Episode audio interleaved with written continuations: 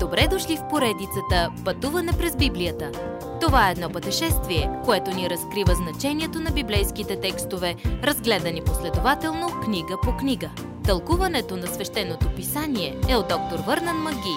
Адаптация и прочит, пастор Благовест Николов. Какво е нужно, за да бъдеш спасен? Първото мисионерско пътуване на Павел приключи и новата църква се изправя пред първата си голяма криза. В Ерусалим много нови християни са бивши фарисеи. Те мислят, че за да могат езичниците да влезнат в църквата, трябва да живеят според Моисеевия закон. Истинският проблем, разбира се, е закон срещу благодат. Какво трябва да правим, за да бъдем спасени? Това предизвиква разгорещен спор в този важен преход към църковната епоха. Какво е благовестието? Същинската истина на благовестието е смъртта, погребението и възкресението на Господ Исус.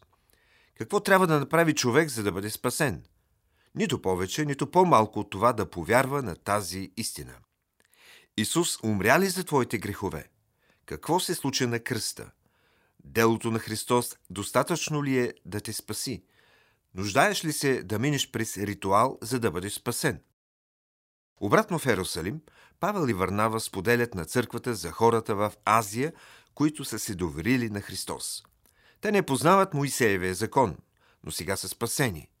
Така започва дебатът, наречен Ерусалимски събор. Първо Петър, уважаван юдеин, обобщава доводите. Юдеите, както и езичниците, са спасени по благодат чрез вяра. Независимо дали ядат чисти животни, спазват съботата или са обрязани. Тогава Павел и Варнава споделят удивителни истории как езичниците чуват благовестието и повярват. След това Яков, полубратът на Исус, който по-късно пише посланието на Яков, се изправя и обобщава чутото, като описва Божия план за бъдещето. Той казва – Бог посети езичниците, за да вземе измежду тях хора за своето име. Глава 15, стих 14. Яков описва Божият план, валиден и до днес. Спасява ли Бог целия свят? Не. Дошло ли е Божието царство? Не. Тогава какво прави Бог днес? Той посещава езичниците, за да вземе от тях хора за своето име. Те стават част от църквата, тялото вярващи. Научаваме в Откровение, че пред Божия престол ще застанат хора от всеки народ, език и националност. Божието Слово излиза в света. Ще има опозиция и отстъпничество, но то ще мине отвъд границите, защото Бог призовава хора за своето име. Ерусалимският събор праща писмо до езичниците, които са се обърнали към Исус и ги наричат братя. Не е нужно да правите нищо друго, освен да повярвате в Господ Исус, за да бъдете спасени. По това време Павел побутва Върнава и му казва Нека да идем пак на път и да посетим новите си братя и да проповядваме Божието Слово. И двамата искат да отидат, но имат несъгласие относно Йоанн Марк, който ги изостави на последното пътуване.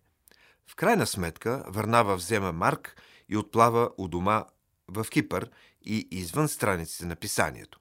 Павел кани сила да бъде негов партньор на следващото му мисионерско пътуване.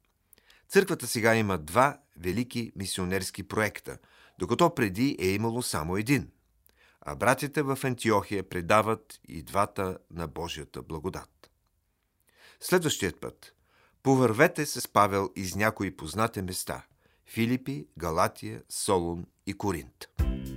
Уважаеми слушатели, вие чухте една от програмите в поредицата Пътуване през Библията. Ако ви е допаднало изучаването, заповядайте на www.ttb.bible, където има много и различни програми на български язик. Ако свалите нашето мобилно приложение от ttb.bible, ще получите достъп до систематично изучаване на всяка книга от Библията.